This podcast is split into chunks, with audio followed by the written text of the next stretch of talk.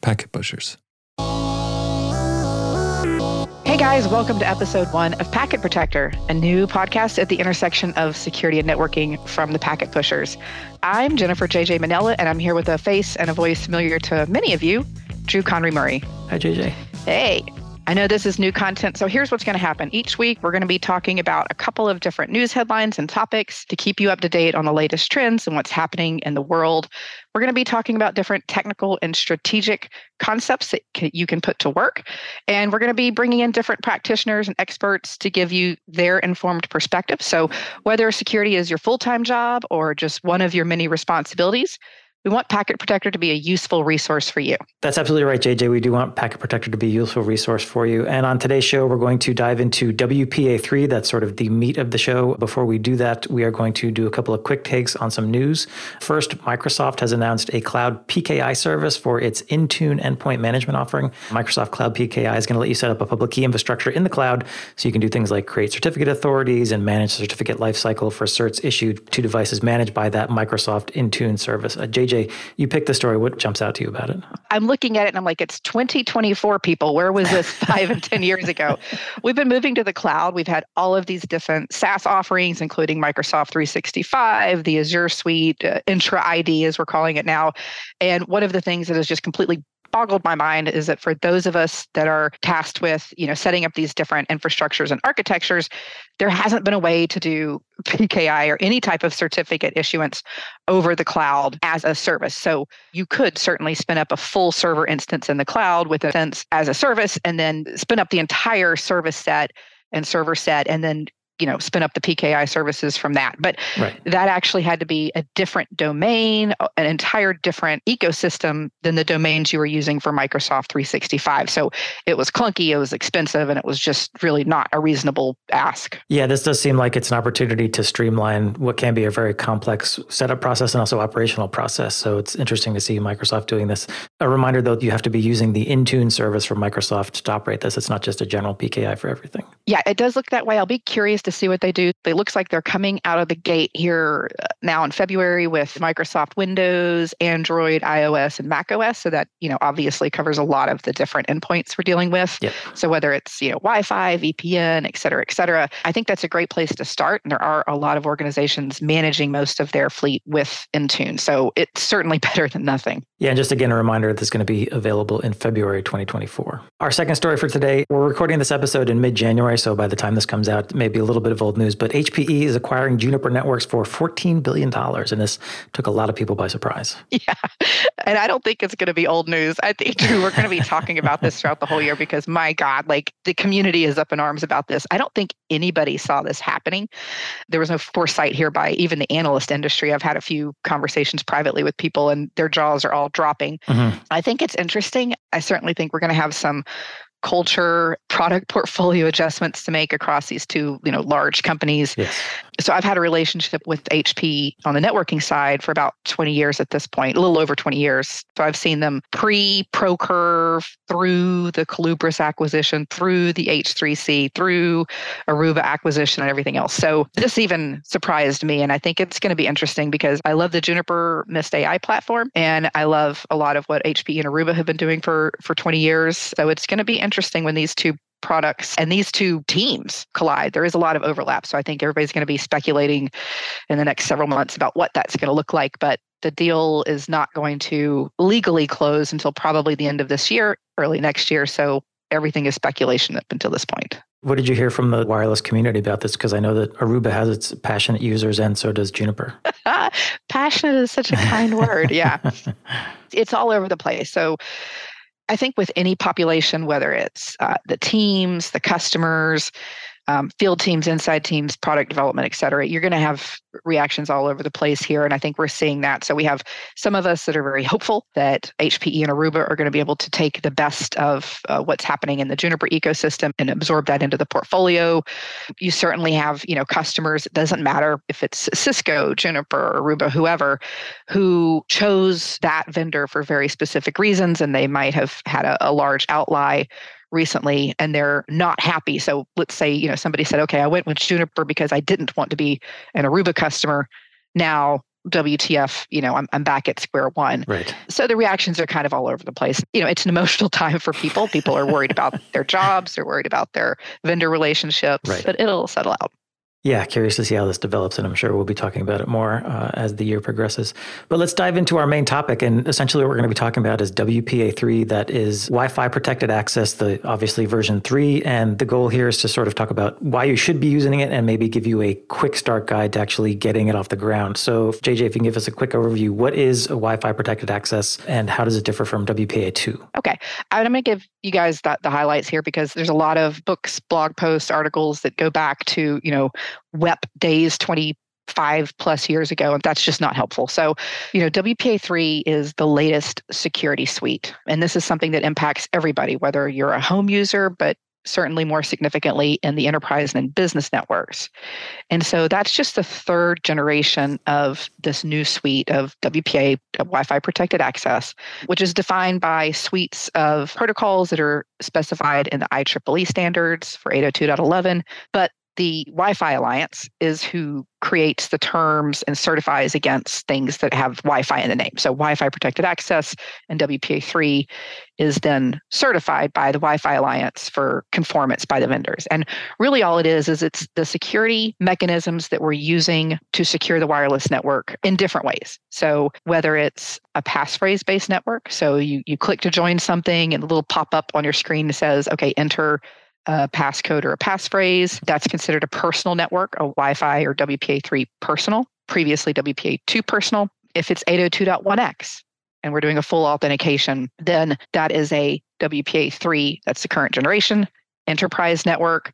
Um, and you might see that represented different ways. You might see it listed as WPA3 802.1x. And then there's the open networks, which don't require authentication to join the network. And these are typically like your guest portals where you just click, you're on. You may get a captive portal experience after. So, those are the three main types of the networks that we're dealing with. And the role that WPA3 has in this is adding some level of security and typically integrity to each of these kinds of networks. Yeah, let me just go over those again. WPA3 Personal, that's essentially a passphrase based network. WPA3 Enterprise, that's where I'm getting the full blown 802.1x with a client and everything and then WPA3 open, again, it's an open network. Like if I'm in, you know, a big box store and I'm riding on their Wi-Fi. Exactly. Yeah. Okay. And again, you won't see them always uh, represented like that. And so, just as maybe a little tip to the listeners out there, it does get a little bit twisty. So, because I mentioned that the WPA is intellectual property and a certification from the Wi-Fi Alliance, technically, to list something as WPA whatever, WPA2, WPA3 dash enterprise. Mm-hmm. That product would need to be certified by the Wi Fi Alliance. And so to get around that, if they're not certified, you will see vendors that do just different combinations of words. So WP, it, it's very confusing. And I could probably get on a soapbox about that. We're trying to get them to standardize on this a little bit better. But yeah, the, the terminology is a little bit crazy. But those are the three main ones, yes. Okay, so if you're looking for WPA3, you want to make sure whatever gear you're buying has that certification from the Wi Fi Alliance. Ideally, yes. And even if it's not certified yet, if it's primary enterprise vendor, if it's, you know, Cisco, Meraki, Aruba, Juniper, any of those business class mm-hmm. products are going to have this supported. Okay.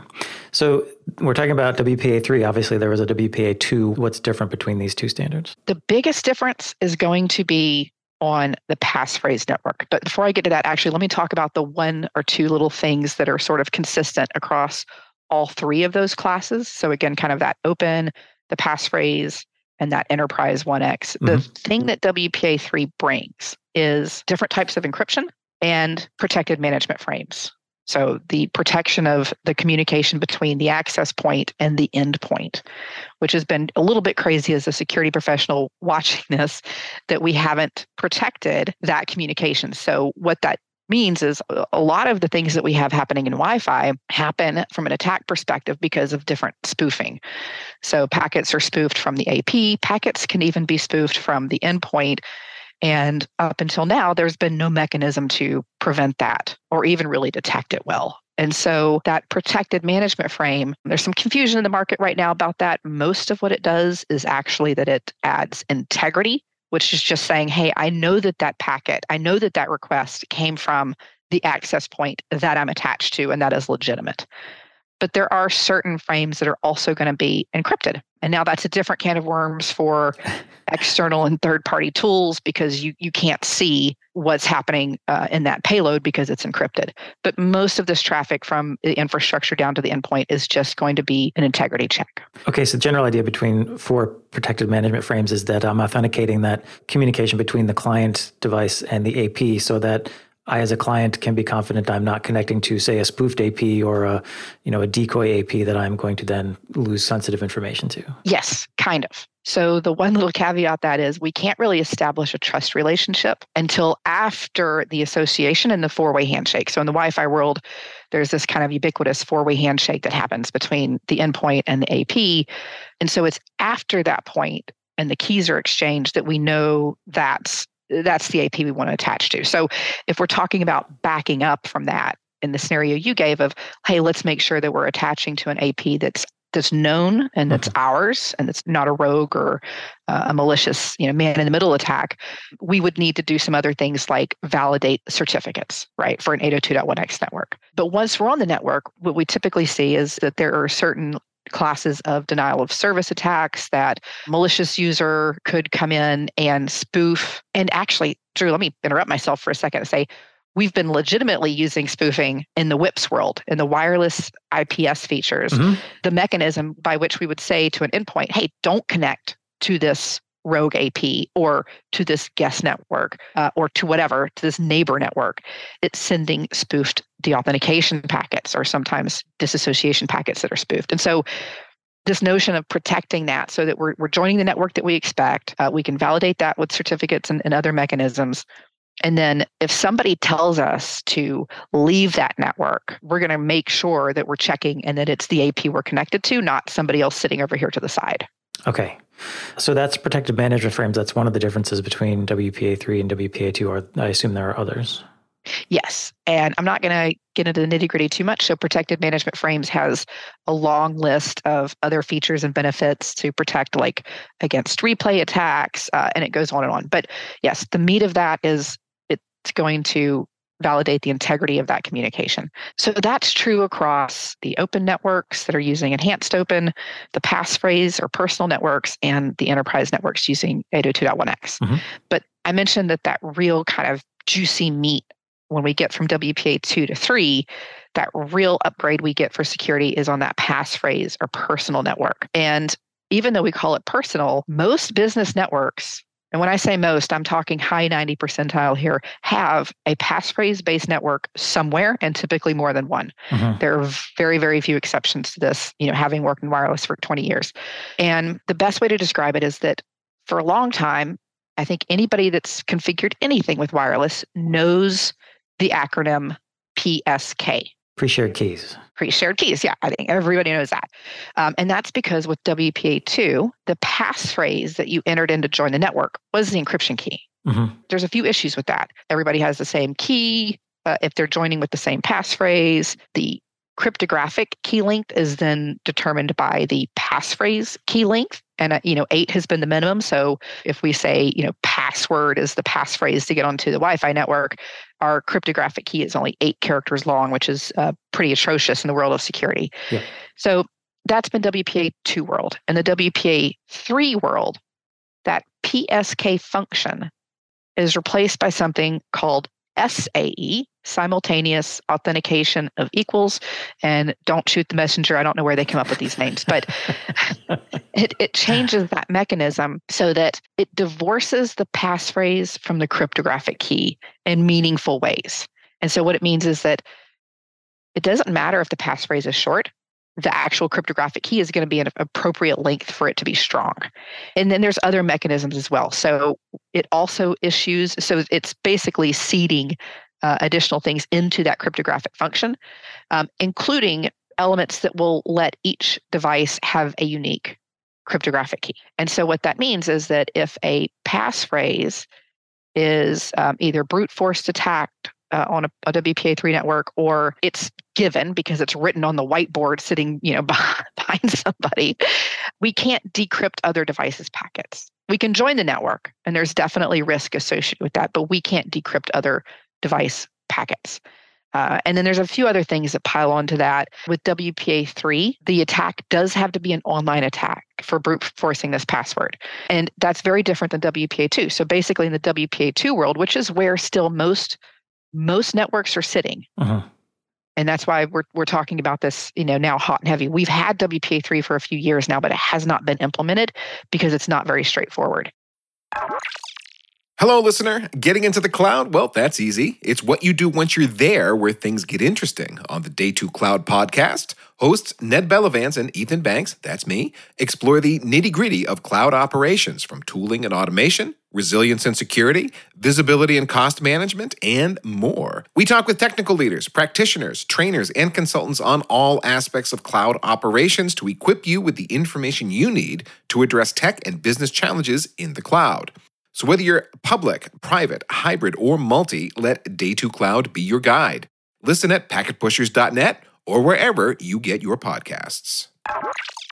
So in the WPA2 world, all of the medical devices that are connected in hospitals, all of the manufacturing automation devices that are connecting uh, in different manufacturing, all of those things, somebody could sit in or near your environment. They can collect traffic, they can watch it, they can do things to actively speed up collecting the, the, the, traffic that they need, and then they can air quote go offline and run some tools and brute force and reverse engineer the passphrase. It's not hard.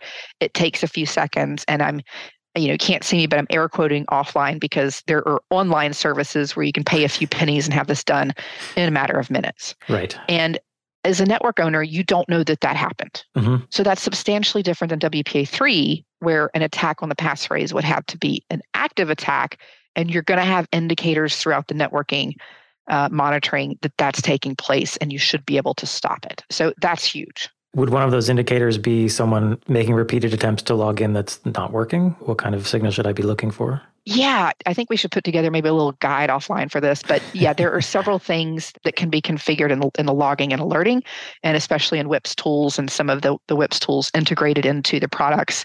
Um, and this is something I'm kind of working with several manufacturers around to, to help make sure those mechanisms are easy and built into the product and that the users know to go enable them if they're not on by default. One thing I think to note here is that simultaneous authentication equals or SAE is replacing pre-shared keys. But the reason people have things like PSK is because there are devices you can't put a client on for whatever reason. It still needs to attach to a network. You referenced medical devices, industrial devices. Uh, so I can still attach those to the network, but I get a higher level of security now. Exactly.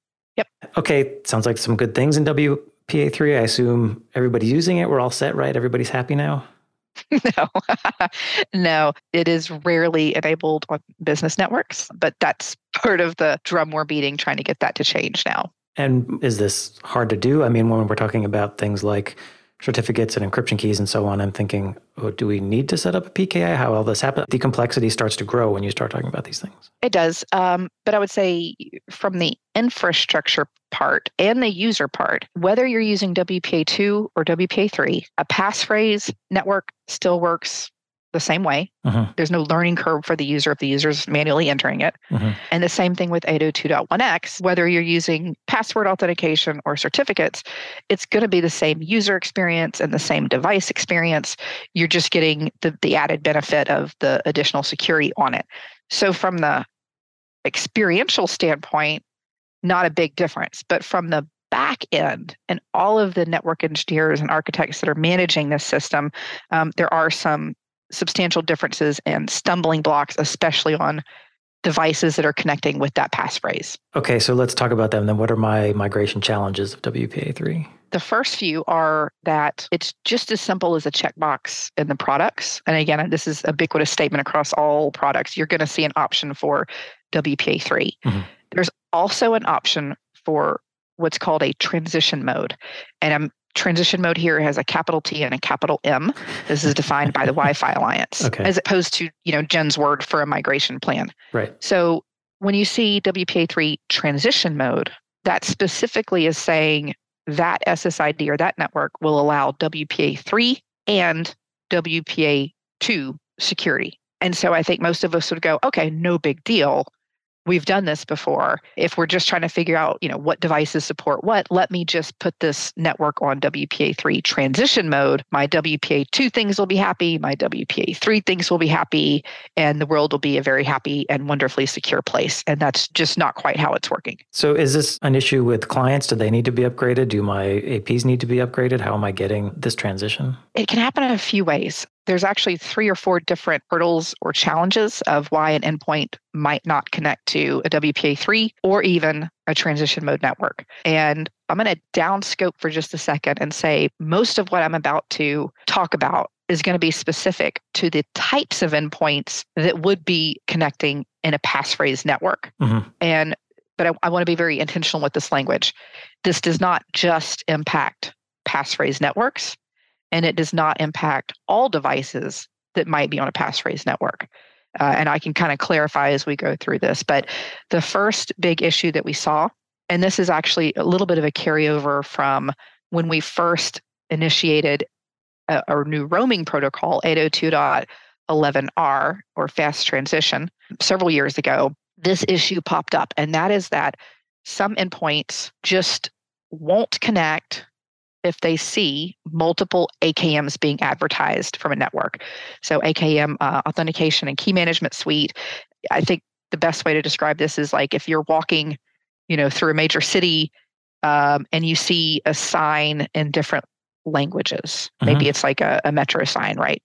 Um, if you're used to seeing English and the sign also has a bunch of uh, text that's in French, these endpoints are going, well, ugh, there's more than one language here. And even though I can see the English, I know English, I'm not sure. Does the French say something else that, that is contradictory? I don't know. So if there's multiple AKMs being advertised, some of these endpoints just kind of, they just don't even attempt to associate. So they won't even pick one they maybe used in the past. Correct.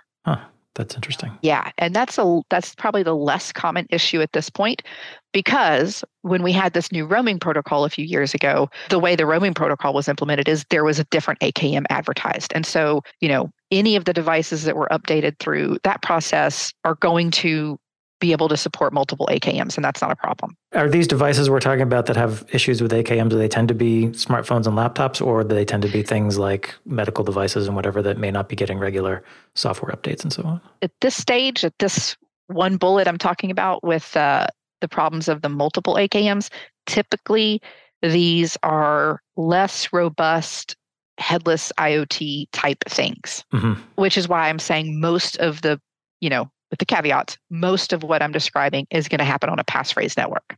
Now, the next piece, which is becoming a little bit more common recently, is that, okay, let's say the endpoint got through that whole roaming thing back in the day and it's fine with multiple AKMs. The next little hurdle is maybe it hasn't been updated recently enough to understand that second language or third language in this case, or fourth, depending on how you have the network configured. And so it's okay with multiple AKMs. So maybe there's English and then now it knows French and there's French and we're good. But perhaps now there's also, I don't know, Russian. And the endpoint goes, well, I have no clue what that is. So it's not that it's just multiple AKMs. And maybe if I correct my first analogy, because I kind of combine them both together, in that first analogy, and if the endpoint was saying two different English listings and it knew English, it would mm-hmm. still just kind of spaz out. Mm-hmm, mm-hmm. Now we're at the point where it's okay with multiple, but it doesn't understand the other languages. And so this is a different issue. Okay, so that means it may not select the key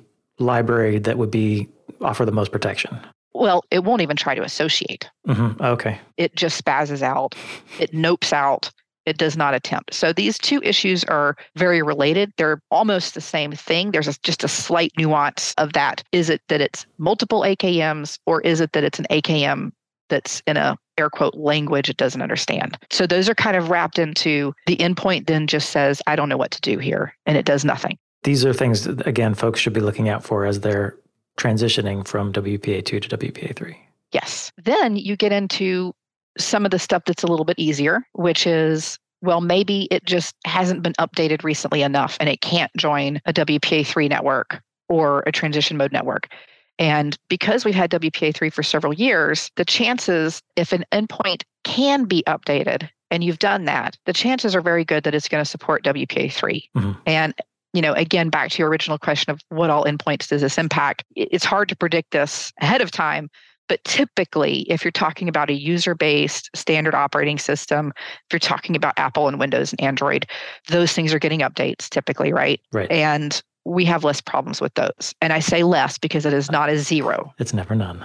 But the things like smart plugs, smart lighting, HVAC controls, things like that. It doesn't matter if it's residential or consumer or if it's enterprise grade. This is just kind of uh, the thing that happens across all of that endpoint population if it's not getting regular updates. So if I am interested in moving to WPA3, am I having to set up new infrastructure? Uh, am I having to worry about generating keys and uh, deploying certs and all that, or does that just happen sort of in whatever WLAN infrastructure I've already got set up? You can deploy WPA3 wherever you are, and it's really just a matter of being methodical, intentional about it, and just knowing that there may be certain parts of the endpoint population that aren't going to play nicely to start with. And so, cutting to the recommendation with that, I would tend to say if you have enterprise, specifically 802.1x networks, uh-huh. you have a high level of confidence. And let me caveat uh, 802.1x network in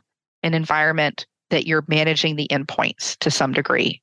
So, a business environment versus something like a university with Eduroam where you don't have control over the endpoints because right. students are going to bring whatever random crap they have. yes. You know.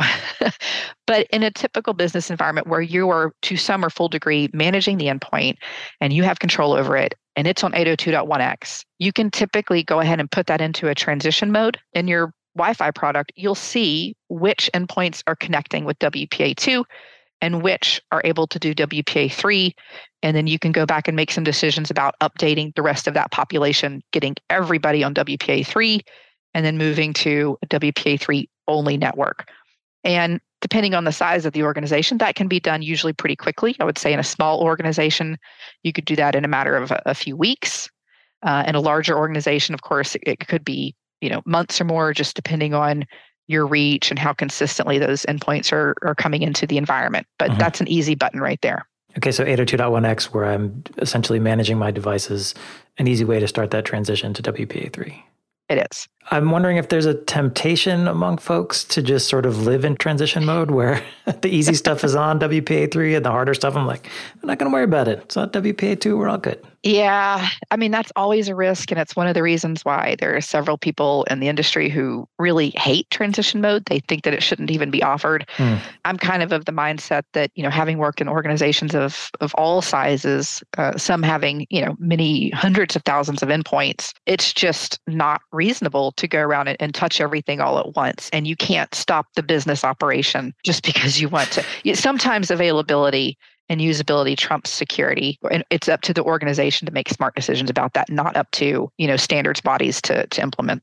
You can't just turn off the hospital for the day to to switch over. Yeah. Exactly. Yes. yeah. So if i'm making a plan to move to wpa3 it sounds like maybe I, I definitely need to have an up-to-date inventory to understand you know where my devices are and what i might need to worry about in terms of this transition I think an inventory is always a great place to start with anything. If I'm being realistic here, you know, the best bang for your security buck here is going to be on the passphrase network. Getting an inventory of passphrase connected devices is nearly impossible to actually know what the things are. I mean, even in a home network for people that have labs, if if you don't manage, you know, Wi-Fi in your business environment, you see you've got all of these different things and trying to figure out what they are if you've just onboard them all together at once is almost impossible even in a home network with a few dozen devices. Mm-hmm. you'll see you know okay it's some you know chinese network interface manufacturer. Every once in a while you'll get you know something says it's apple or amazon fill in the blank.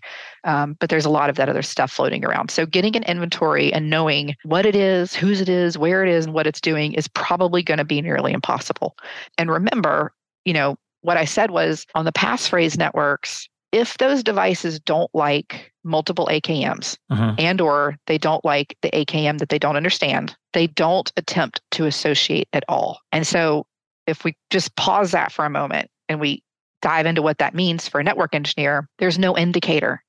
It's essentially invisible. Yes. It's invisible. There's uh-huh. nothing in the logging that's going to tell you that a device failed uh-huh. because it didn't attempt. Okay. Wow. Oh boy. So that's kind of the sucky part. So the you know certainly this passphrase uh, personal network class is where we're going to get the biggest security increase, but it's also the hardest mm. to migrate from WPA 2 to 3 because of these challenges. Final thought before we wrap is this something that I, as either the wireless or networking team, can do myself, or are there other folks I should think about pulling in?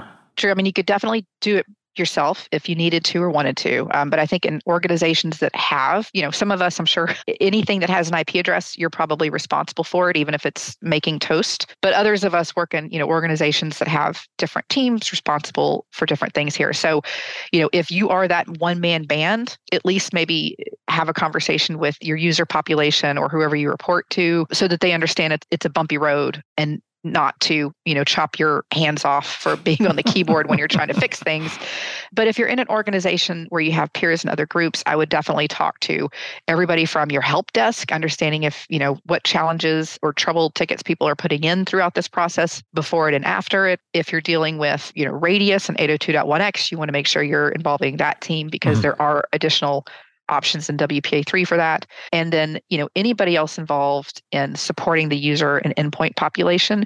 So, you know, if you're in a hospital setting, you want to talk to clinical engineering and you want to do testing before you just click a button.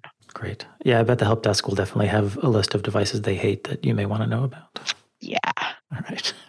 Uh, that does wrap up our inaugural episode of Packet Protector. Thank you, JJ, for doing this with us. I'm excited about this show going forward. We've got a bunch of links in the show notes, uh, including some videos from JJ talking about WPA3, going into much more detail about some of those things we talked about, like SAE and management frame, protective management frames. Um, so we'll have those links in the show notes if you want to get more details if you're thinking about your WPA3 transition. Um, JJ, in the meantime, how can folks get in touch with you uh, on the interwebs? I think the easiest, so I'm JJX on all of the various, feels like 50 different social media platforms at this point, like Twitter and uh, Blue Sky and Mastodon. Yeah, um, but I think the consistent place is I do try to post on LinkedIn. So I'm pretty easy to find and follow there. Yeah, same for me, Drew Conry Murray on LinkedIn.